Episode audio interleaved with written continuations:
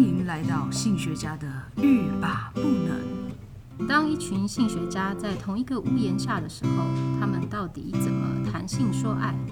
又会在平凡无奇的日常如何语出惊人呢？让我们一起谈性说爱，让你听了欲罢不能，步步皆能。各位听众，大家好，欢迎来到欲罢不能。今天性学家的书柜要跟各位介绍的一本书叫做《美丽病》。好，它的副标题是“不喜欢镜子里的自己”，和心理学家聊聊外貌焦虑。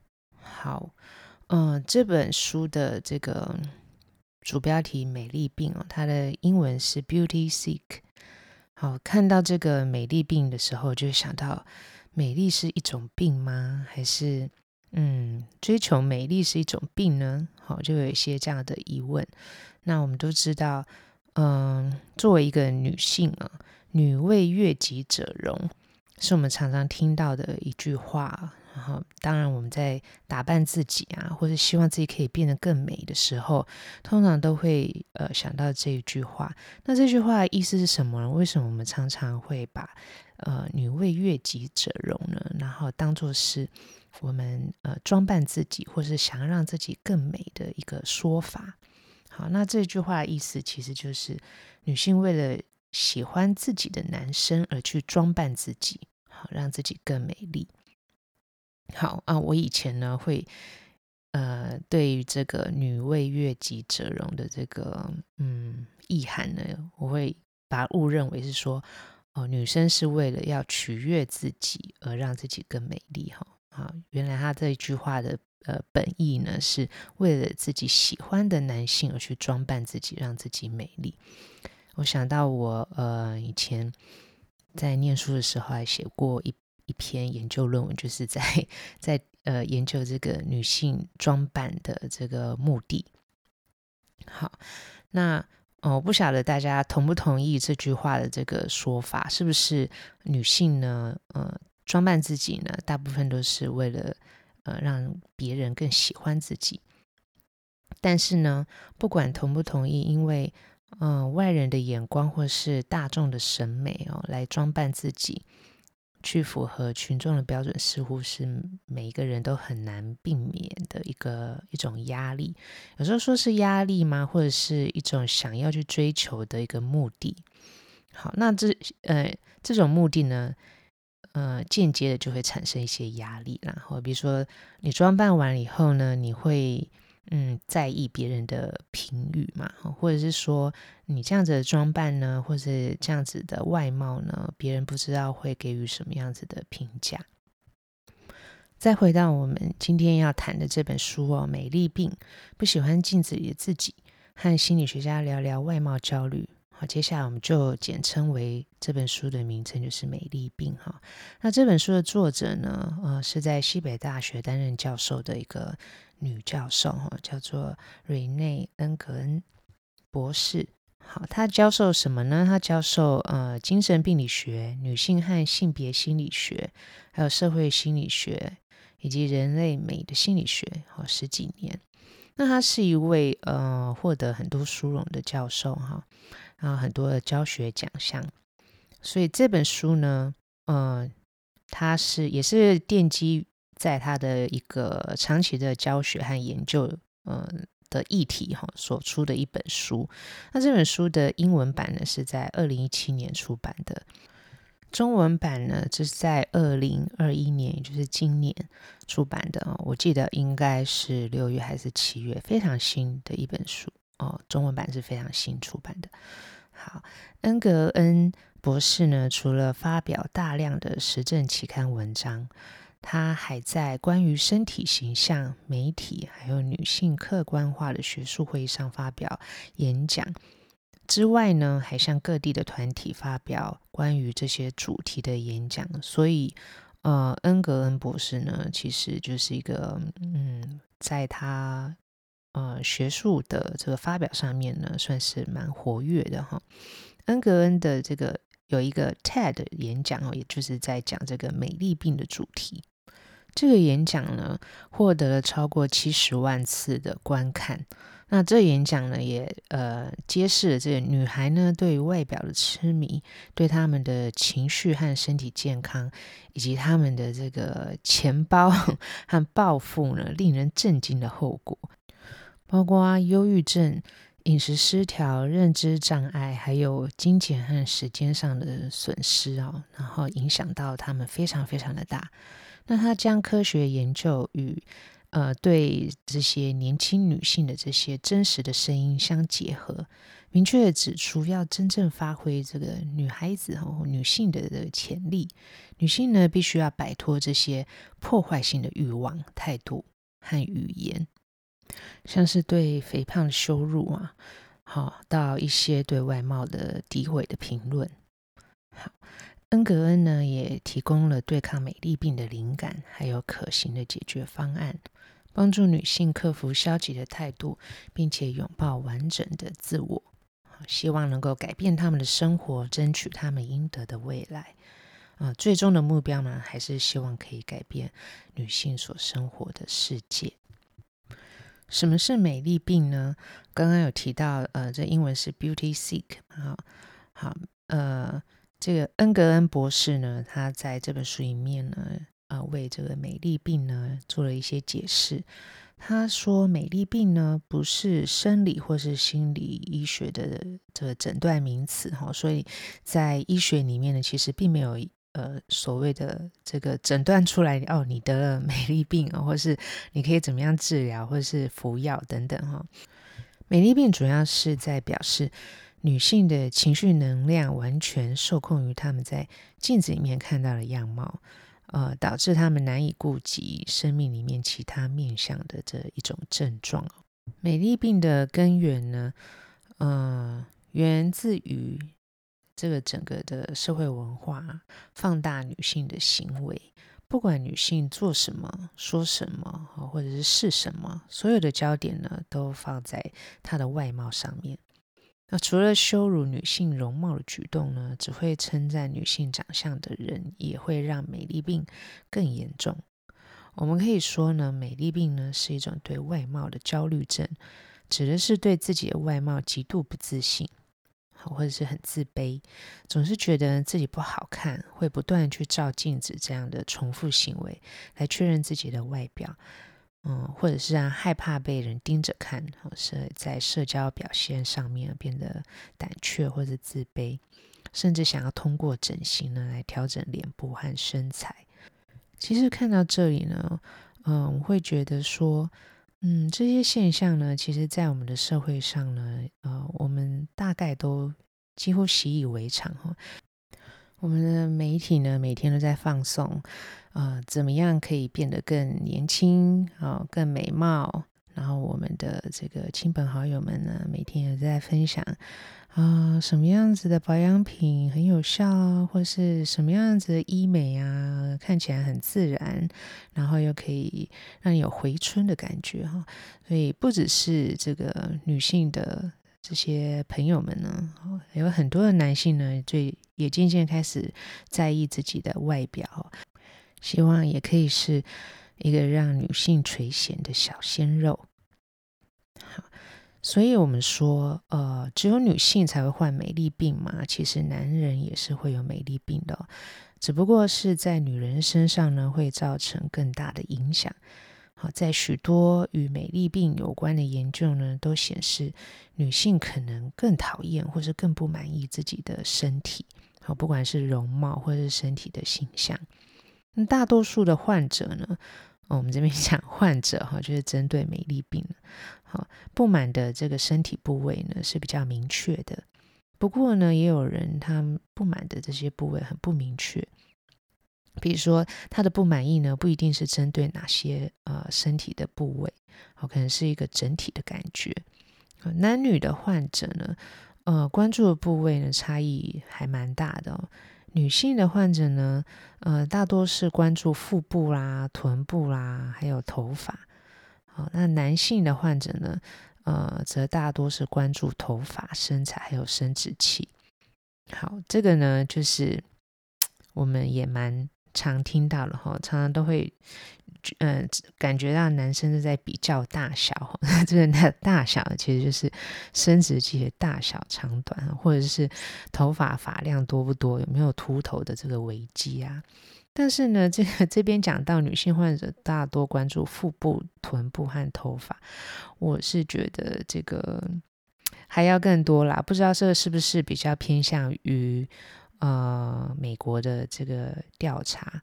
那我觉得亚洲的女性呢，可能大多关注的呃除了身材的这个形。呃，线条之外呢，最主要的就是脸部的皱纹，还有就是有没有随着这个年龄哦有松垮的现象，或者是单眼皮、双眼皮啦。哦，我们我们蛮倾向于这个五官要越立体越美哦。好，那呃这些我患了美丽病的男女呢，通常会反复观察自己，好，并和别人比较。也会反复的征求亲友的评价，希望从别人的口中确保自己这些部位是不是正常的。但是所谓的正常呢，比如说我这样正不正常呢？其实大部大部分人都是非常正常的。他们想要确保自己的正常的是有没有到他们标准的，达到他们标准的这种正常的嗯、程度。但是呢，即便呢。其实大家都正常哦，或是都都是一个标准的身材，但是人会倾向于去遮掩他们认为的缺陷处，并且会反复的求诊于皮肤科或是整形科。所以你会发现说，我们现在在这个嗯、市面上这个整形或者是说医美的诊所越来越多了哈，或是这种美容的这个诊所，就是因为。呃，越来越多人会觉得自己还不够美，希望可以借由这些医美或者整形呢，让自己变得更美。学者呢，呃，会使用“常规不满”这个词呢，来描述女性对自己的外貌上面的失望已经习以为常。那恩格恩呢，从一份研究来说明，女性比男性更倾向于自认丑陋。但在评价陌生人的外表的时候呢，却又总会给女性更高的评价。好，这是什么意思呢？就是女性往往都会觉得自己就是比较，嗯，外貌上呢比较不如人，好，或者说外貌上呢还有很多缺陷哈。可是呢，在呃他们来。对外人呢，或者是对陌生人来做评价的时候呢，往往都会觉得，哦，女性一般来说都是比男性呢，呃，外貌上是更好的。嗯，白话一点来解释，就是比如说，如果你要我，呃。评价说：“诶，赛维格，你觉得你自己漂亮吗？或是你觉得你自己外貌如何？”那我就会说：“哦，我我觉得我貌外貌普通啦，因为我觉得，嗯，比如说我年纪变大之后呢，我的肤况就会比较不好啦。而且呢，我不是不是很喜欢运动。然后，即使我运动的话呢，我的这个，嗯，身上的肥肉呢还是很难减掉。所以我的，我觉得我屁股很大啊，然后或者是我的比例上不是很好啊，等等啊什么的。可是呢，如果嗯、要我去评论说，诶，这男生和女生呢，哪一组的这个外貌你会给予比较高的评价？那大部分女生哈，我赛维格可能就会比较倾向于就是女生的外貌上面呢，这评价比较高。所以在外貌的部分呢，自我感觉良好只对男性有效，对女女性是全然失效的。恩格恩呢，在他的课堂里面呢，又再举了一个呃杂志做了一个统计的数据作为例子哈，来凸显女性在自我外貌评价的低落。哦，他提到一个呃统计数字，就是说有百分之五十四的女性呢，宁愿被卡车撞到，也不愿意变胖。他觉得这个统计呢非常有趣。所以他就在他的课堂上呢，跟学生分享这个这个统计数据。那很更有趣的是，他班上的学生女学生的反应，呃，觉得很认同啊，就是有百分之五十四的女性 因为被卡车撞到不愿意变胖，因为他们的这个问题呢，他就说，如果你是是你们的话呢，你们是希望被卡车撞到呢，还是变胖哦？那很多女学生反映说，是什么样子的卡车呢？还有这个卡车的这个速度有多快？或者是 是撞到哪里，或者是是怎么样的撞法，然后等等的哈，所以他们是很认真的在思考，说我被卡车撞到，还有跟变胖比起来，这严重性是怎么样？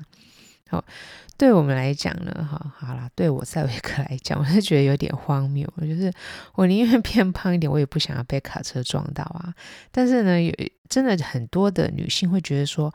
我被卡车撞到了，如果是轻微的话，我也许会复原，或者是说，呃，这个卡车如果不是很严重或怎么样，然后也许就是不是就是只是一个呃小事件哈。那比起我变胖来讲，变胖可能也是对我来说可能是更严重的一件事情。好，那恩格恩呢在书中也提到一个我认为很重要的呃美丽病的这个因因素，就是物化。我们的文化呢，常常会让女性处在一个被当作物品观看、评价的境地哦。那所谓物化呢，就是不被当作有思想、有情感、有目标与有欲望的人类，而是一个取悦他人的物品。好，这本来就是一个无可避免的事情啊。哈，但是呢，当物化变成常态的时候呢，女性将会失去她的主体性。也就是呢，会失去了他个人内在自我感知、价值观，还有他的想法和特质。长久下来呢，就会严重的伤害女性。比如说呢，在任何场合的各种类型的性骚扰，因为呢，女性被当作是一个物品，所以呢，我要去碰触她，我要去。我要对他做任何事情，我要对他有任何的评价，我都不需要考虑他会有什么样的想法、什么样的感觉。好，物化还有一种就是自我物化，好，是为了取悦他人，然后把自己当做是物品一样哦，好，失去了自己的这个灵魂。那这样呢，也很容易造成低自尊，然后对自己的满意度非常的低。那还有就是，呃，会内化他人的评价而失去自我，这些等等的这个影响。好，美丽病呢，也不只是攻击女性的心理，还有情绪健康。美丽病其实也是一个名副其实的小偷，它抢夺女性最珍贵的两个资源，一个就是时间，然后另外一个就是金钱。好。呃，女性花在美容上面的时间呢，比男性更多。好，他们在花在这个美容上面的金钱呢，也更多。那他们患厌食还有贪食症的风险呢，还要比男性高了十倍。女性呢，更有可能从朋友、恋人，有时甚至是完全陌生的人呢，得到关于他们外貌的评论。讲到因为这个美丽而被偷走的时间和金钱，我觉得对于很多女性来讲呢，应该是非常的感同身受哈。我记得我小时候流行一句话，嗯，这句话可能到现在还是非常的，也不能说流行哈，就是变成一种 好像老生常谈哦，就是世上没有丑女人，只有懒女人。好，也就是说你。今天呢，呃，外貌呢能不能被认同，或是呃能不能被大家认为呢是漂亮的、好看的哈？其实跟你原原来的这个出身呢，或者是 你的基因呢无关，而是呢你有没有花时间好好的打扮自己，然后好好的就是修整自己的外貌。好，那所谓的懒女人呢，就是你没有花时间 好好的装扮自己。我这个就是鼓励女性呢，要花很多的时间在呃修整自己的容貌上面。都没有人说世上没有就是丑男人，只有呃懒男人，对不对？哦，好好难好难讲的一句 话，很不顺。但是呢，嗯、逐渐的也会有很多的男性呢被要求，就是说，哎，你要花点时间呃打扮自己吧，哈，就是。至少要把自己弄得干干净净好，大部分都会觉得男生至少要干干净净哦。可是呢，女生除了干净之外，这个要求的呃门槛还有还有这个标准还要更高。那金钱上面呢，对，就是你要花的时间，还有就是你要购买的这些呃商品，不管是化妆品也好呢，或是保养品也好，或是一些器材也好，好像有很多按摩器呀，或或者蒸脸机呀，好，更别说呃上美容院做脸，或者是整理头发，然后设计一个好看的发型等等哦，不同的这个。花费哈，这也都是金钱的开销。好，在二零一二年呢，美国就有超过一百五十万例的整容手术啊，其中呢有百分之九十的手术呢是女性进行的。那话说，台湾整形人口比例呢，呃也不低哦，占全球的第六名。嗯，在近年呢，这个男女整形的比例呢，也达到一比四，好到一比五，而且有增加的趋势。哦，就是说男性来呃为了外表整形的比例越来越高了。好，那女性受访者呢，有四成五呢做过医学美容的疗程。那民众呢，微整形主要呢就是希望自己可以变得更完美。好，所以呃。也未必就是整形啊，吼，很多就是那种医美，哦，它不是整形，它可能就是比如说，嗯，皮肤的那种什么电波，嗯，电波拉皮后，或者是什么，嗯，缩小毛孔什么，哈这个还没有到把那个没有像什么垫鼻子、割双眼皮或者是怎么样，但是就是那种微微整或者是医美的这种疗程。好，我觉得现在有越来越多的广告就在就在打这种让自己变得更更完更完美、更回春，对不对？好，那我们其实很难去区分，就是这种对于外貌的修饰和关注，哪些是想要的，还有哪些才是需要的。然而呢，恩格恩呢，然后恩格恩博士呢，再次提醒，这个金钱与时间非常重要。因为呢，他们会影响权力和资源，并且给人自由。好，那他有稍微提到，就是说，其实女性在呃资源上面呢，原本的这个条件呢，获得的条件就比男性还要少，但是呢，他们要花更多的这个资源呢，去达到美丽，所以呢，呃。自由的这个程度呢，就有个相对被限缩了。比如说，我如果呃收入呢已经比男性少了，但是我要花更多的这个金钱资源呢，去投入在我的美貌上面。那当然，我可以从其他方面提升我的这个能力和权力的这个程度呢，就相对变低了。所以，对于女性来说呢，美丽病呢，让女性付出的代价太昂贵了。所以他提倡呢，我们要减少投资美容，而是呢，把这个投资呢放在持久的事物，投资在不必为这个中年或老年而奋斗的事物上面。恩格恩呢，也在这本书里面提到，这媒体呢对于美丽病的影响。恩格恩认为媒体是美丽病的负责人，好，因为广告、电视、电影甚至广播呢，都能看到无所不在的这个理想化的女性媒体影像。那这样子的这个影像呢，慢慢的影响人类的思想和举止。恩格恩提出，这个媒体是美丽病的主要干预力量。媒体中的女性形象呢，有三个严重的问题。第一个呢，就是它不切实际，也不具代表性。扭曲了女性真实的样貌。第二个呢，是它暗示女性，嗯、美丽是幸福的关键，能带来成功、浪漫和幸福。第三个呢，是影像经常物化女性，把它变成性的客体，人们会更向往将自己或是其他女性视为物体，这样呢，对女孩和女性的心理呢，会产生负面的影响。因此呢，呃，恩格恩认为说。建立媒体识读，呃，这个重要的批判性思考的基础呢，是对抗美丽病文化的第一步。那他也提出，媒体识读呢，要、包含两两种任务。第一个呢，是训练自己的意识，区分女性美的讯息属于何种类型，并且找出其中明示和暗示的观观念。第二个呢，要考虑讯息带来的影响和引发的行动，以便建立健康的媒体环境。当然，我觉得这样子的这个媒体识读的能力呢，嗯，其实不是很容易哈。嗯，除了就是这个需要，呃，我觉得需要一个长期的教育哈，还有嗯、训练。那还有对于这个媒体的讯息呢，嗯、可以很清楚的去做判断哈。嗯，还有还有去做分析。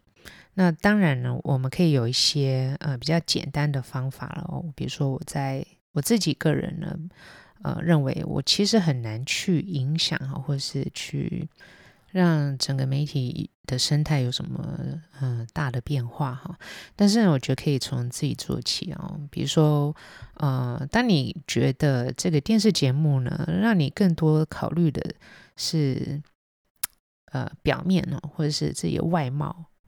人的外貌哈，或者是不是在讨论的，比如说内涵呢，或者是其他的呃人的本质啊，或者是能力啊，或者功能等等的部分的时候呢，我就不去看它了。好，呃，像报章杂志或者等等的哦，如果只是在凸显这个呃外貌哦，或者是这个装扮等等的，我也就不大去阅读它。哦，因为呢，我觉得这个。呃，去阅读它或者去看这样的节目呢，只不过是去让自己更多的去接受这样子这些资讯。好，所以要练习将自己的身体呢，视为一个呃身身体和心灵的一个呃统一的整体，是我拿来用来探索世界，还有去吸收知识增。增进我的能力，运用我的能力的这个工具哈，不要只担心说我的这个身体的形形象好不好看，或者是说呃线条完不完美，而是要去在意的是，嗯、我的身体呢能不能作用出它的功能性，哈，可以作用出我想要达到的能力。好，那这个呢，我觉得比起真的是可以，呃，建立建构起很很好的这个媒体识读的能力呢，我觉得基本上用这样的方式可能会稍微简单一点。那恩格恩呢也认为说，媒体识读呢虽然是一个重要的基础呢，但是它还是不足以战胜美丽病的文化了。因为媒体对人人们的影响很大，而而且已经完全掌控我们的日常生活，影响大众对自己和他人的看法。即使我们对媒体提出批评，那早早在教育中提出计划实施培养孩童的意识，这效果仍然是呃蛮有限的啊。我觉得跟我的这个感受也是很接近。那么我们要如何才能扭转美丽病的潮流呢？有很多人认为呢，反抗美丽病的方式呢是去称赞女性的外表，告诉她说：“啊、你们其实很美。”好，让女性更有自信，让她们可以改变她们的自我呃观感。但是恩格恩要我们停止告诉呃女孩或是女性她们很美很漂亮，感觉上是一种违反直觉的做法。但是恩格恩他解释说呢。告诉女孩们你很美丽啊、也许会成为另外一种提醒，就是让女性更常思考自己的外表，鼓励她们去身做身体的监视和自我物化。虽然呢，你很美丽哦，你真的很漂亮哦，哦，或者是说每个女孩都很漂亮哦，是想要以赞美女性的外表来改善对自我外貌的观感。但是也有可能会反而造成女性对身体的羞耻感，因为呢会加深她们自己的身体呢正在受到外界监视评价的感觉。但是当你不得不给予一个女孩或是呃女性外貌上面意见的时候，你该怎么办呢？其实呢，恩格认为说你可以多考虑赞美她其他可爱的或或是可以称赞的品质。比如说呢，你可以注意他，嗯，什么时候呢是很聪明的做法，或是他很勤奋或者慷慨，或是善良勇敢的特质，哦，去加强这方面的这个称赞或是评价。也就是说呢，当你呃减低对外貌的关注，而是提高对于呃女孩或是女女人哦哦，也不只限于这个女性啦哈，就是所有人他们的呃人格的特质哈，或者是他们的行为的这个评价的时候呢，其实呢，你就是破坏这个美丽病的影响了。好，除此之外呢，恩格恩呢也提供了一些对抗美丽病的对策。呃，几项哈，我们简单的就是讲一讲啊，然后它里面做出了很多的解释，还有举例，我觉得都非常值得一看。第一个呢，就是调低美丽病的音量。我我们没有办法对美视而不见嘛，但是呢，也没有办法呢接受这么大量的这个美丽声量哦，所以呢，要消灭对美丽的关注是不大可能的，但是可以降低它的音量，减少用外表筋膜来看世界。好，另外一个呢，就是换一个话题，不要讨论外表了，哦，就是我们不要去讨论什么肥胖啊、丑陋啊、衰老的话题，女性还有很多重要的事情可以讨论。我们不需要讨论这个长相外貌。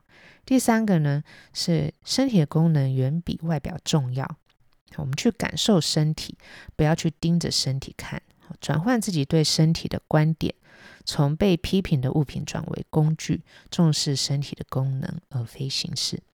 好，第四个是学着爱自己的身体，有意识的注意，或是尊重自己的身体功能。感激自己身体的益处，认同自己的身体。第五个是离开镜子，面对世界。世界上还有许多待完成的工作，改善世界是比重塑身材更重要的。